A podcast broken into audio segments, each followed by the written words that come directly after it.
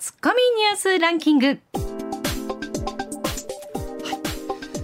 時事問題から芸能スポーツまで突っ込まずにはいられない注目ニュースを独自ランキングでご紹介。ランキングを紹介する前にまずは芸能スポーツです。プロ野球は昨日6試合が行われ阪神は d n a と対戦し今シーズン9度目のサヨナラ負けとなりました。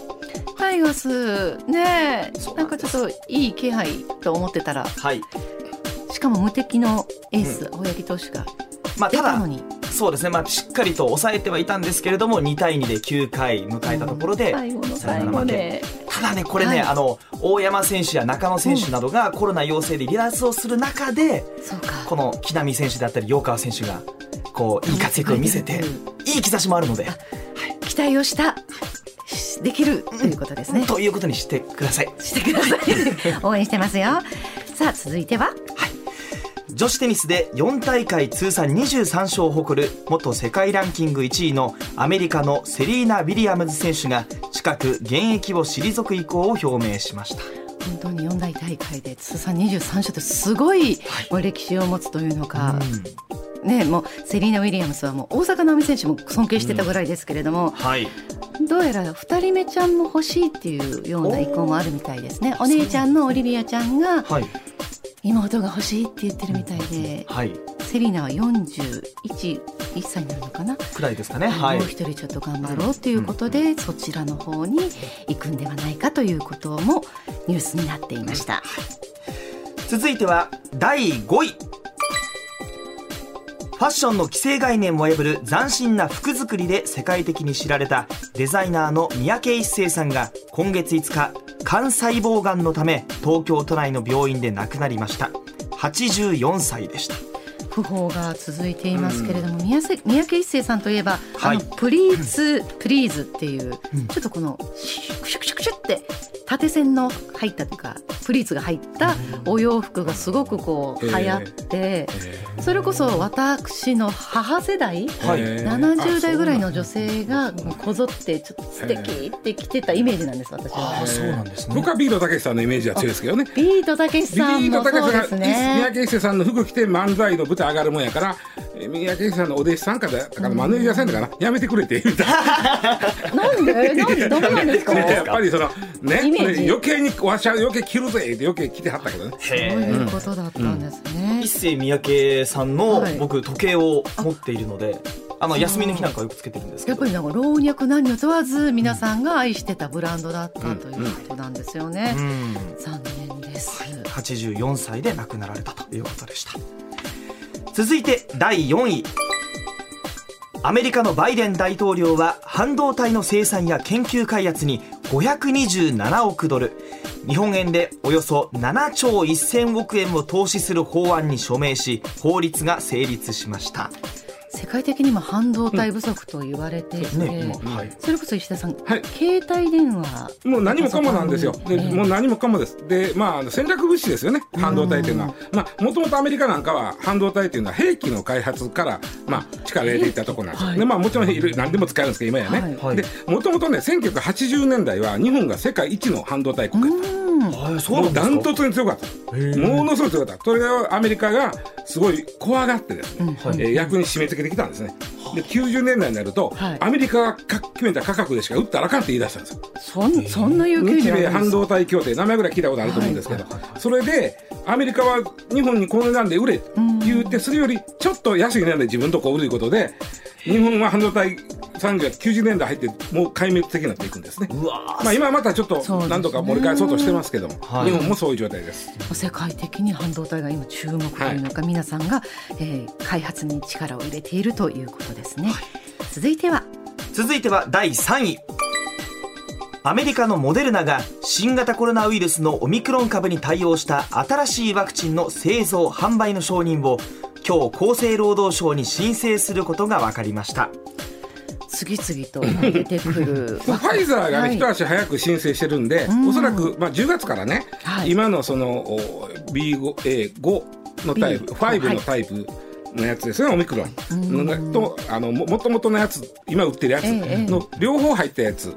をあの10これからは。月から打つことになるんでしょ。う。もうそうなると本当にワクチン4回目ならぬ5回目、えー6回目とかに僕はもう4回やってるんで、えん。ーまあしばらくやらないんですけどね、はい。まあ本当にやらなあかんのかどうどうかちょっとそうなん見ですよね。極めたいな、確かにな。プラスそのコロナワクチンを5歳から11歳にも、ね、努力義務っていうのがうん記事に出てまして、これやっぱり親子供を持つ親としては努力義務って言われると結構私の中で厳しいなと思ったんですよ。そうだただた今言ったように2種類が入ってます、はい。今度10月のやつはね、2価ワクチンって言うんですけどね、はい。そうなると余計にそうちょっと様子見たいなと。特に親御さんの気持ちと様子を見たいのに努力義務って言われてるので、そのあたりもまだまだ不安がつきまとうなと感じています。さあ続いて第2位は。総務省が昨日発表した人口動態調査によりますと外国人を含む総人口は今年1月1日時点で1億2592万7902人でした。前の年と比べて0.57%減少し人数では72万6342人減りました。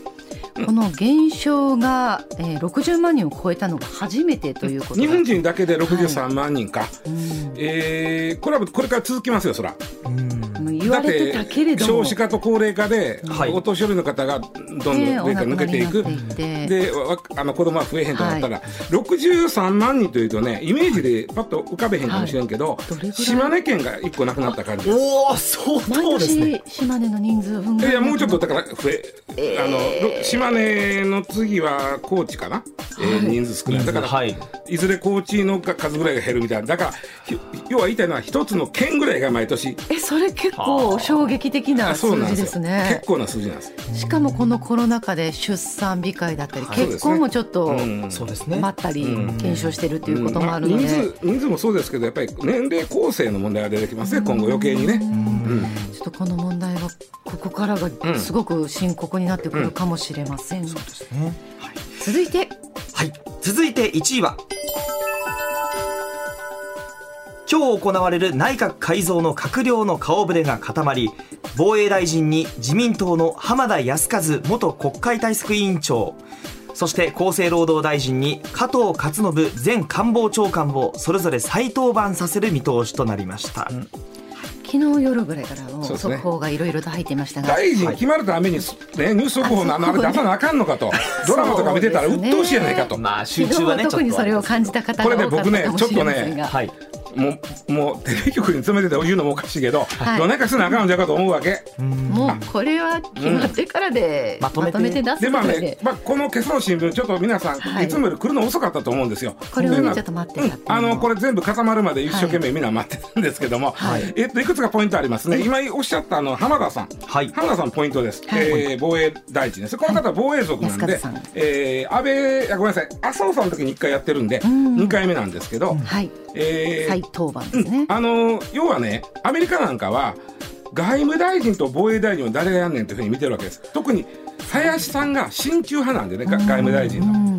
防衛大臣の岸さんは、えー中国には批判的でした。こなので、えーどっちが誰がやんねたらあ浜田さん。浜田さんは、えー防衛族だし実は新台湾なんですこの方、だからあの中国としてはちょっと嫌な嫌なんです、はい。そういう意味でアメリカとしに対してはバランスを取ったわけです、なるほど。やっぱりそのあたりバランスを考えながら選んでいるっていでもううところはあ一つのりますよね。ポイントは、まあ、高橋さんも経済安保担当大臣もこれも目玉なんですけど、僕はあの萩生田さん、萩生田さんがね。萩生田さんがあの政調会長党四役の方になってます。それ大臣じゃなくて。はい、党四役が入って党四役の中のうん序列でいうと一番上ぐらいの幹事長なんですね、ええ。その次が総務会長か政調会長か一緒ぐらいなんですけども、この政調会長っていうのはねあの総務会長より若い人がなって将来の総理大臣のまあ言ったら必ず、まあここをやった人が総理大臣になるっていうこといが多い。ずれはとという意味では萩生田さんやっぱり、えーそういう道を歩んではんねんなというこに乗ってるんでしょうね。とになりますね。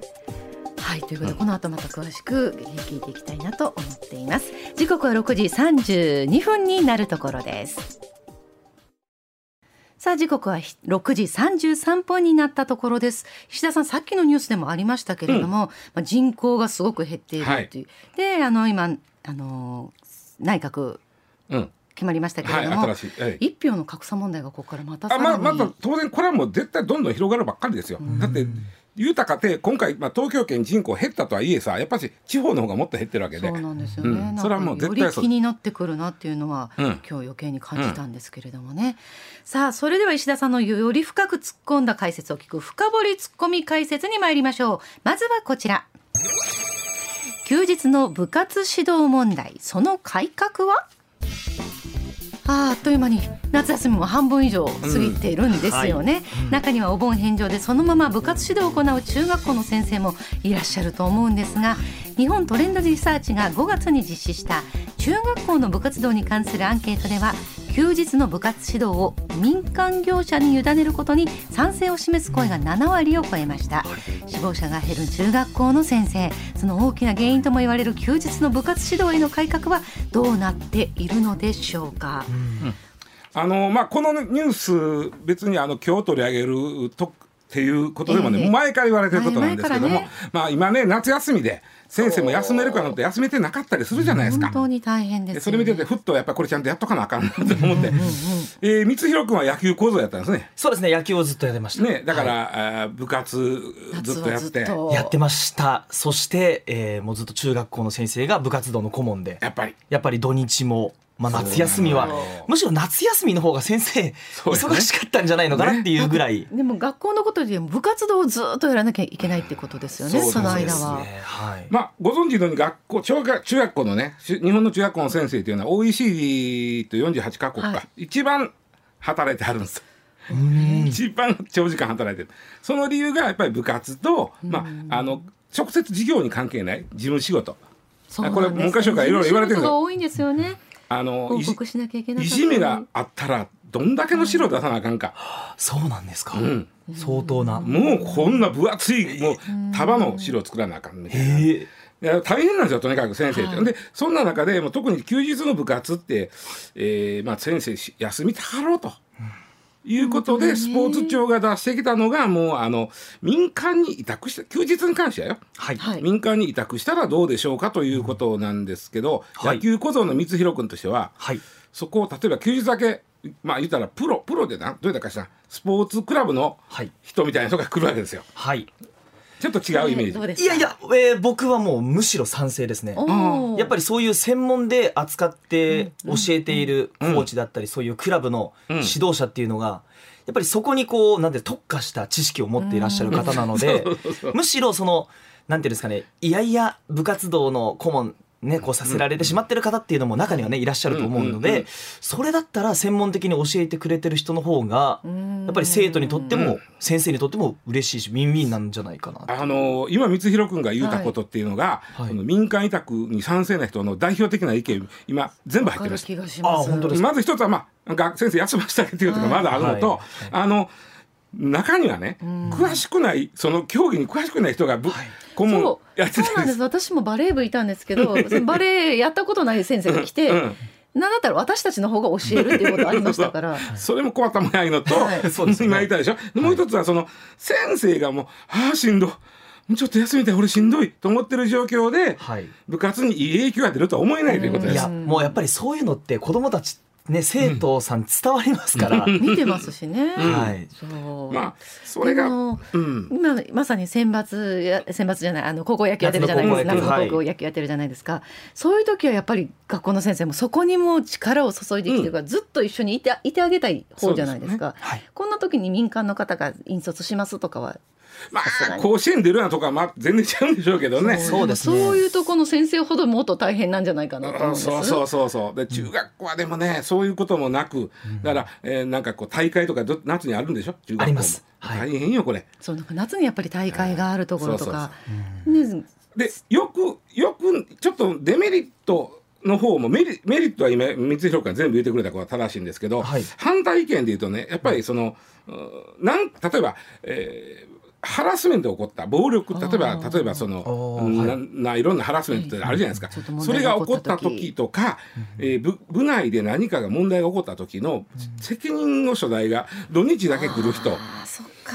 なるほど。でちょっと分からんぞということだとこれが一番大きいんですよ。はい。えっと、あとは、まあ、公立中学校の今この話なんですこれ、はい。今出てるのはねスポーツが言ってるのは、まあ、私立は、まあ自分のところでやらはるでしょうということで、公立中学校の場合、エリアによってはそんな人がおるとことおらんとこがある。そりゃそうですよ、確かに。ね、ね。近くにそういう、まあ、例えばスポーツクラブがありゃいいけども、そんなそ呼んでくるのか。なかったらじゃあそうしたらその差が出てくるやんという。プラスそういうお金ってどこから出てくるこれはお金は保護者が払うというのが今一応そうなってるんですよ。ですよね。なるほど。ってなると保護者の負担も。そうそうそうそうそう。そう。そうあのそうなんですよ、はい。保護者の金銭的な負担が出てくるというのが、まあ、えーもう、まあ、デメリットというかその反対意見なんですよね。そこが気にはなります、スポ特に今ススポーツで私は話しちゃってますけど、うん。野球とかも、はい。ねその道具がいるじゃないですか、うん。います道具だけでもちょっとそれはねうん。揃えてあげなきゃいけないのにさらにはえ民間委託のお金も払わなきゃいけないのでなとごめんうちは野球させてあげられへんわっていう方も出てくると出てくるかもしれない本当そうなんですよ。そうですそうなんですよ。で、そのあたりちょっと覚えておいてね、そのもう一つ、その前に一つ言うとかなあかんのは、その、えーこれね、一応ね、2025年度末までにはい全国でやれる、やるようにすると。で、あと3年しかない。おもうすぐじゃないですかもうだから今、徐々にやっていってるんですよ。はいエリアによっては、その、休土日は、そういう、まあ、えーうん指導者が先生じゃない人に入ってもらうという、えー報酬をある程度出してということをやってるとこも、もうある、出てきてるんですよ。ええ。はい。でこれをあと3年ぐらいで全国に広げるというのがスポーツ庁の予定なんです。これってそのいわゆるこう市や県がお金を出したり、こうそのスポーツ庁がお金を出すことによって、この指導者を招くっていうのはシステムとしては難しいんえっですか、と、補助的な一応、もう補助という形なんやろな。だから、あの保護者の方が出すとなっとんですよ。でね、ややこしいのが、あこれがねあの、どさくさにめくれてね、はい。あの、経産、経済産業庁が言うてきたんが、博打解禁して、その金で やろうやという話を言いで言い出したんですそのお金をこっちに回すってこそうそうそう。とですか。。それを言い出したんですよ、突然。はいはいはい、まあ、前から研究者はいスポーツベッティングっていうのがあるんですよ。スポーツベッティング。はうん、スポーツベ家計。いわゆるねサッカーくじとか、はい。えーじゃなくてもっと今 IT がものすごい発達してるやん、うん。ものすごい発達してるから例えばあーそうですね。うんえーまあ誰まあもう、うん、誰でも今今日え阪神の4番誰？阪神の4番は、えー、佐藤輝明あじゃあそうやね。佐藤佐藤選手が今から打席に入りました、じゃあ今から賭けの開始です。皆さんスマホ持ってください。はい。どうなると思いますか？三振ですか、えー、四球ですか、えーはい。アウトですか？ヒットですか？それぞれもう倍率が出てくるわけ。もうその瞬間にかけて、はい。あ当たったらもらえるみたいなそのスポーツベッティングってそのすごいその IT が発達してないとできないんですよ。そうなんですね。そういうあのものすごい細かい書き方するのがスポーツベッティングで、はい。すごい仕様なんですよねこれ今も。えそういうのって海外ではもうもうやってます。あのただね、あのアメリカですらね、えーちょいちょい最近2018年に解禁したんヨーロッパがやっぱりももともとやってまして、これ。そうなんですか、でまああの全世界の市場規模は300兆円って言われてるんで。すげえでしょ。サッカーくじが出てきた時に、それそれが果たしていいのかどうかっていうそうそうそう。スポーツをスポーツとして見られなくなるとかいう意でもスポーツ見もありま振興にお金したけど使うって言ってたじゃないですか。でスポーツベッティングでもっと細かいことをするんで、ええ。ありとあらゆるものを掛け事にしちゃうんですごい市場なんですよ。で1打席ごとそれはそれはいいんですか？でこれこのお金の一部を、その、えーじゃあ保護者の方々であーでもなんかごめんなさい。保護者からするとありがたいです。でもないけどねでもなんか子供にそれを教えるときに、うん。はい。あのーね、そういう賭け賭けから来たお金があなたたちに回ってるのよというたただのも微妙な気持ちこれニュースが出た、出た時に、はいえっと、6月に出たんかな、これはね、よくやるパターンで、そういうニュースを、場合たらリークして、えー特ダネで抜かさして、世間の反応を見るという、あの、アドバルーンっていうのをよくやるんですよ。あの、役人たちは。で、やったんですけど、はい割とやっぱりね、批判的な意見が多かったんで、い日や、本だから余計になるかもしれないですけれども室伏さんですね、あの、今スポーツ庁長官。室伏さんは、いや、スポーツ庁としてはそこまで考えてないんですよと。いや、あくまでも経済産業省さんが言うてるだけで、うちはそこまで考経えてない。済産業省側からこれは言ってきてるってことなぜ経済済産業省がこんなことを言うのかと思ったら普通例えばサッカーくじは文科省なんです、はい。これ文スポーツくじも文科省がやるんやったらええ意味がわかりますけど、ね、競馬は農水省ですよ。はい。それぞれ違うあそうですよ。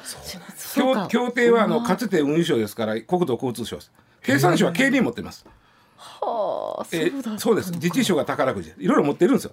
まあ今総務省かで,、でこれ経済産業省が言ってきたっていうのは意味があって、はい。やっぱり IT との親和性です。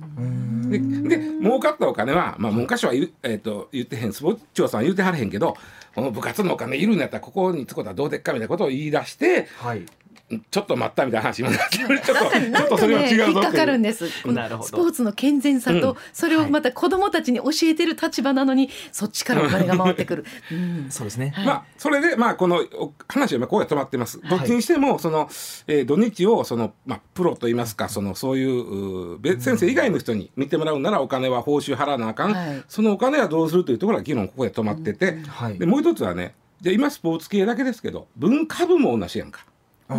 例えば、吹奏楽部なんてめちゃくちゃ練習するよ。そうですよ夏休み。はい。ね。もう朝から出てきて夕方まで練習して、ね。はい。それまね、指導者にもうそこも先生にお,、ね、お願いするのつらないかみたいな話もあったりしてね。確かに。いやでも先生としたら見届けたいからね。あ。ともう一つがね、見てあげたいけど。さっきのニュースと関係あると少子化でしょ。はい。今中学もぼちぼちね統廃合。あまだ減ってへんけど、中学校は少なくとも部活の統廃合が進んでるんですよ。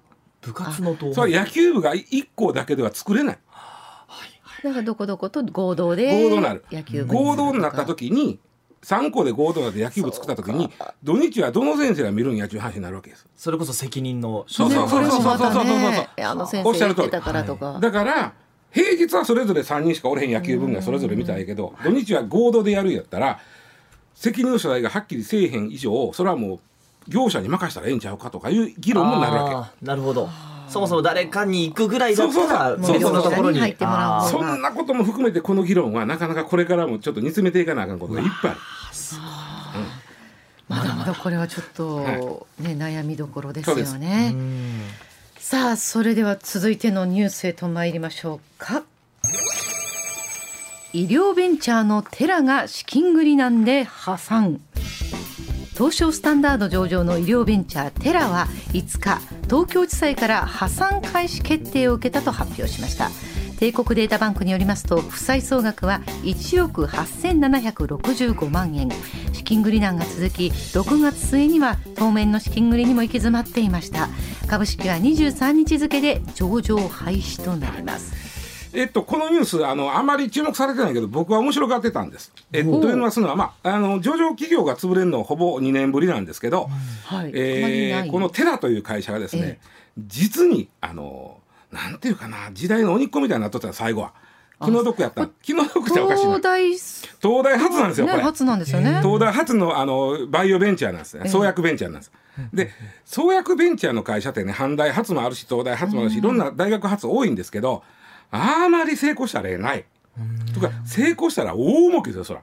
そうですよだっねて特効薬作っちゃうの。いややっぱり難しいんですかその創薬。難しい。創薬そのものが難しい。例えばこのテラははい。がんのお免疫療法の薬を作ろうとしてた。うん。ワクチン作ろうとしてたんですよ。うん。がんのワクチン。ーはい。でそれは作られへんねんけど、はい。そのノウハウはいろんな製薬会社に、まあ、売って、えーそれは別の研究あ別の薬というに形変わって出てきたかもしれないけど、まあ、売ってたんですよノウハウを。はいで、えー最終的には薬できたらよかったんだけどできなかった。んでだんだん売ってるノウハウももうもう一つそのうんもう一つですねみたいなもう一つ結果出ませんねみたいなそうなんですよ創薬ベンチャーって。でなってきて長い目で見るもんですもんね。うん、でもうあの経営がし非常に苦しくなったんです。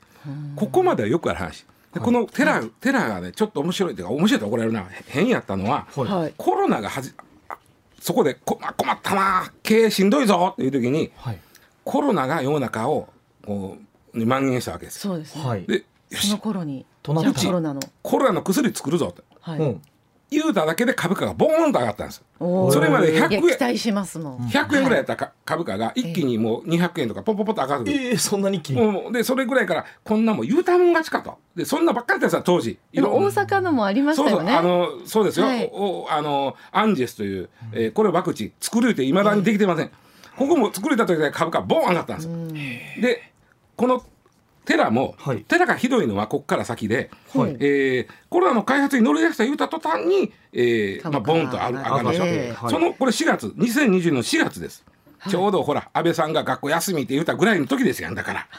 急に休みになった。そうそうそうそう。一番嫌々言ってるね。はい。パチンコ屋に人並んでパチンコ屋さんが怒られた時あの頃です。たった。ね、んで作るぞ置いたら株が上がった、はい。で4月下旬に、えー医療機器開発会社セネジェニックスジャパンセネ社僕ら言いますセネジェニックスという会社が、と組んで、ん。えーコロナの治療薬を作ります。はい。一社だけはなくてあセネ社というところなんか医療機器を作る会社らしいけどここと組んでやるんや。また株価ポンとなんか良さそうと思っちゃいますね。なんかいけそうじゃないでしょ、ほんでで突然ですねあのセネ社がですねそはい。1か月もせんうちにメキシコで臨床試験やるって言い出した。メキシコ。なぜか。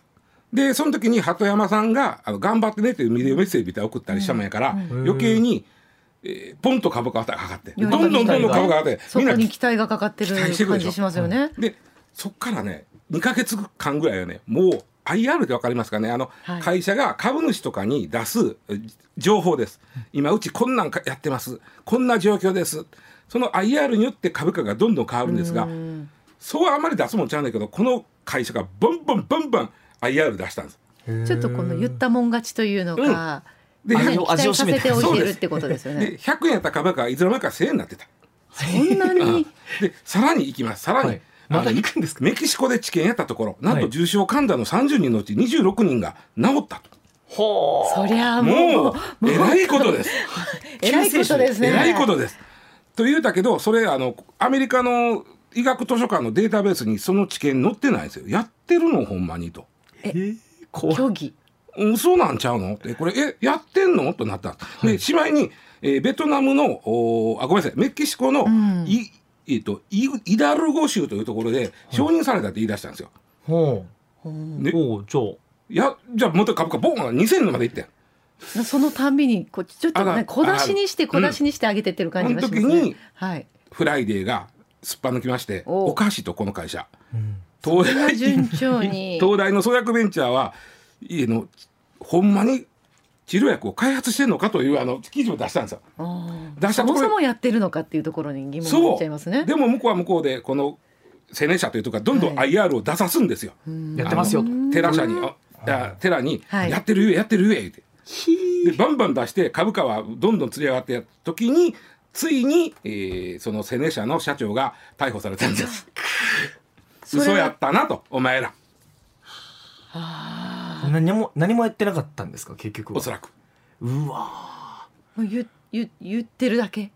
いあの嘘の IR を、はいお寺に対して出させたという罪でそのセネ社の社長が、はい。えー逮捕され逮捕起訴されてまだもうすぐ裁判始まるぐらいです。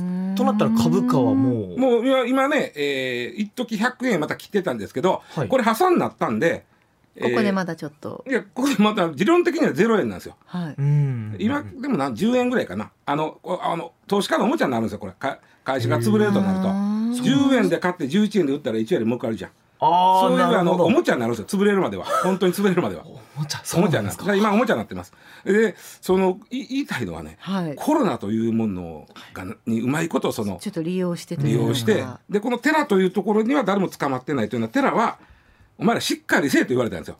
そのわけのわからん会社を入れてはいそこがわけのわからん IR をどんどん出して株価釣り上げてでその会社は自分らで持ってる株をバンバン売りよったわけです、はい。テラの。はい。大儲けですよ。あらテラの株こうといて。ー。でもはいそう思ったらテラは、あうん。なんかやられてしまったんですとしか言いようがなくいないやでもあの投資家からしたら、はい。お前らも同罪やと思ってると思うよ。うん。だってちゃんと見抜けようとするぐらいそうですね。調べろと。うん。確かに。うんだってやってないものを IR でこう出していくっていくのは。まあ、そういうねそのかなりこのコロナ禍でのそのわけのわからん動きをした会社がまあいろいろあったけどやっぱり潰れたなっていうニュースやったんです。そうか。もうもう今後ここへのない。はないでちょっと昨日が東大初の初のね。そうなんです。そそこにね結構みんな惹かれてたとそうないうのんですよ。か何かしてやってくれるんじゃないかっていう期待があったんですけれども、もうね気ぃつけなあかんな。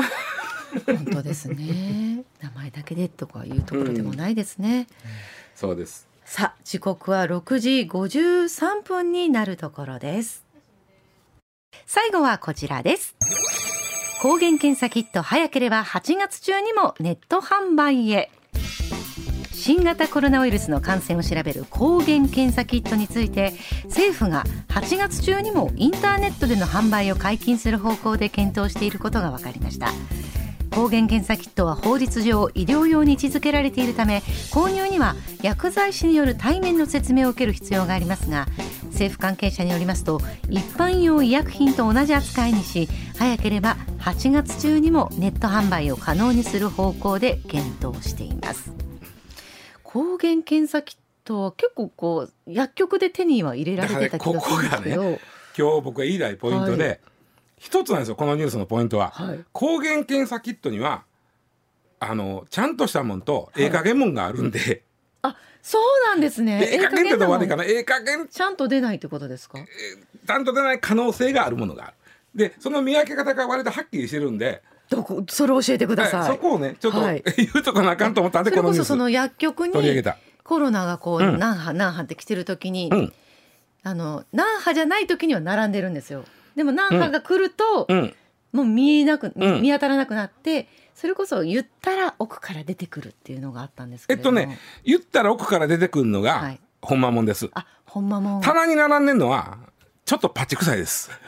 パッチ臭いですえもうパッチ臭い言ってしまってますよ。はい、あのこれは国も言ってるんで、で今回このネットで買えるようにしようって言ってるのは正規品です。あでもねネットでも今もね探したらあるんですよ。だから今ネットでそのパッチ臭いってことです。かパッチっていうとね怒られるから、はい、研究用という形しておきましょう。えっと、だからしっかり出るかどうかは分かりませんがとりあえずいけるはずですよっていうぐらいこのニュース見て、うん、えきっとネットで買えなかったのって普通思う思ってしまいました。いやっていうから見た見たもん。正規品は正規品は買えなかったんですこれを正規品をネットで買えるようにしましょうというのがこのニュースなんです。いやもう正規品らしく書かれてますもん。だってそうみんなそうや、はい、みんなそうですけれども。うん、ただね、あとじへ下手したら自動販売機で売ってたりするやろ。そうなんです。あれはだから研究用です。はあ、だから売ってるはずがないんです。今もともと正規品はお医者さんしか使っちゃあかんかった。ね、それがまあこんな状況になってきたんで薬局でもね買えるようにしましょうとただしその場合あの薬剤師さんが必ずいるとこで、はい、薬剤師さんが十分な説明をした上で売ってください。十分な説明なんか聞いたことないです。あだからそれきっと研究用です。あの棚に置いてる時点でもうだからそれはもう研究用なんです。いやもうそれこそね、うん、もうどんどん続々とやっぱり今コロナの感染者出てきて、うんうん、弊社でもね増えてはきているので、とにかくじゃあそういう検査キットがあったらもう買って、自分で何とか陽性かどうかを確認しようっていう気持ちにはなってたんですけれども、うん、あまりそれはしない方がいいってことですか、えっと、まあいい加減な結果が出る可能性が大きいんでね。そうなんです、ね、あの、えっと、せ医療用が正規品なで医療用これ難しく言うと、ね、はい、海外診断用医薬品というですね正規品はこれはもう今言ったように、はい、お医者さんにやってもらうか、調剤薬局で薬剤師さんの対面指導があったもとに買うか。しかないんです。だからそうなのか。あのドラッグストアの棚に置いてるやつ。ましてや自動販売機で売ってるやつ。ましてや今現時点でネットで売ってるやつ、はい、これは全部研究用です。いやすみませんね。あのインターネットで売ってるのも、値段がね、うん、まあ、ピンキリというのがあるんですよ。だから、高い方がきっとすごいんやろな、うん、すごい。かしっかりそういう正規なんだろうなと思って、いたんですけど。正規ではないです。その正しい正確に出るかどうかは私は知りませんけども、はい、高いから出るかどうかは知りませんけど、はい、少なくとも全て研究用なんで例えばね、はい、あの今濃厚接触者になるとえっ、ー、とえみふえ2日目と3日目に検査して、はい、3日目に陰性が出たらもうそれで解除ですよ解除になる。これ研究でやっても認められませんからね。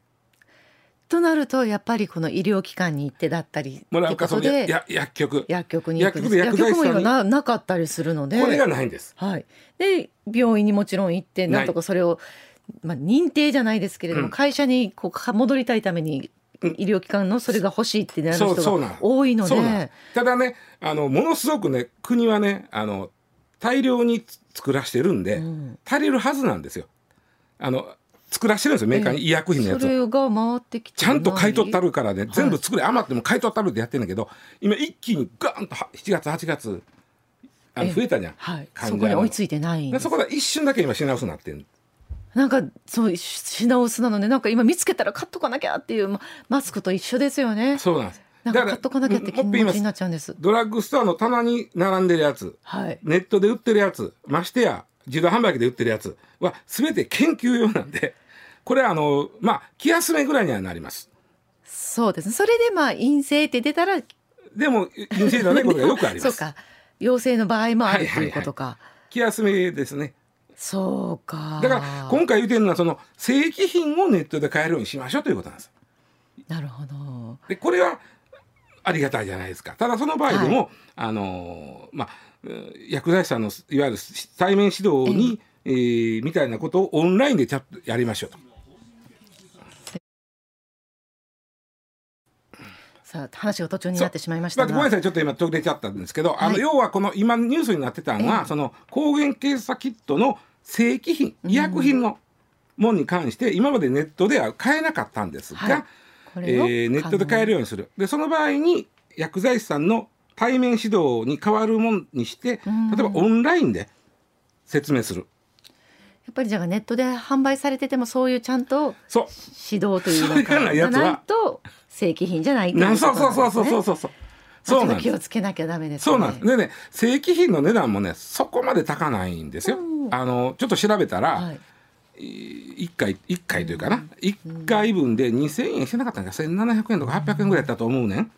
一時より安なってると思うでもその正規品でしっかり出たものに関しては今後そのまあ出社する時とかでも認めてもらえるようになるっていうことにもつながりますあよね。のさっき言った濃厚接触者のその2日目と3日目にやって、両方とも陰性やった場合はもう出てきていいですよっていうのは、はい。正規品に限る話なんで、うん。研究でやったら出てきてあかんねん。はい、それこそ私あの春にねコロナにかかりましたけれども、うん。うん。その陽性になったっていうものをあの医療従事者いあのちゃんと病院で出してもらったものを提出しないと保険も降りてこないとかもあったんですけれどもそのために今結構医療が逼迫してるっていうのも聞くんです。だからこのいうん、ただね抗原機正規品でもね、結構やっぱり偽陽性偽陰性は出るんで。出ね。ただあのまあうん保険とかもただそのもう一つだけ言って研究用ははい。医薬品じゃないんです、はい、医薬品じゃないんで今ネ今ネットで売ってるやつ。今、はい。ドラッグストアの棚に置いてるやつ、はい、見かけます。今自動販売機で売っ一生懸てるやつ。命買おうとしてました。これはい医医療品医薬品じゃなくってただの研究用のまあなんちゃってのリトマス試験紙みたいな。な。あーそうだったんですね。そうです。だからこう値段しましたよ。そうなんです、はい。だからあまり意味がないのです。えーだからやっぱりあの 薬局で今はないですけど薬局で薬剤師さんに言うて説明を受けて買えます。正規品がね。ね。ただ今ちょっと品薄になっちゃってるんですよね、はい。これがちょっと解消されるのは。うんと9でもね月いらないとですか？なめますけど実は国は正規品を作ってる会社になんぼでも作れと。うんで余ったらどうします？余ったら責任持って国が全部買い上げるって言うたからほう。もうそれはメーカーにとってはほとんど美味しい話ないわけでフル稼働して作ってるんですよ。えー作れるだけ作って作ったら作ったらうお金入ってくる。そうですよね作っだから足らんはずがないのに今一時なんかものすごい一時だけ足らんくなってるんですよ。みんながガッと言ってしまったから。あーでもその正規品をみんなが、ね、自由に手に入れられるようになったら今後 PCR 検査をしないでそっちに移行していくえっとねやっぱりピ PCR 検査の方が絶対正確に出るんで正規品で陽性と出たらもうそこからもう一度。もうもうちゃんとやってください。って、いうん、陰性の場合はまあ濃厚接触者やったらね、はい、はい。あのそれぐらいでもうそれでもう会社戻ってもいいと思うんですけどそのいや私陰性やけど咳出るし熱出てるっていう人はやっぱりそれはちょっとそれで PCR 検査をちゃんと受けてください行と。いうことなんですね。いうことなんですよね。うんそうか抗原検査キット早ければ8月中にもネット販売を、これはえされる正規品の話ですはい皆さん今売られてるのは正規品ではないネットで売ってるのはねネットで売ってるのはいお気をつけください。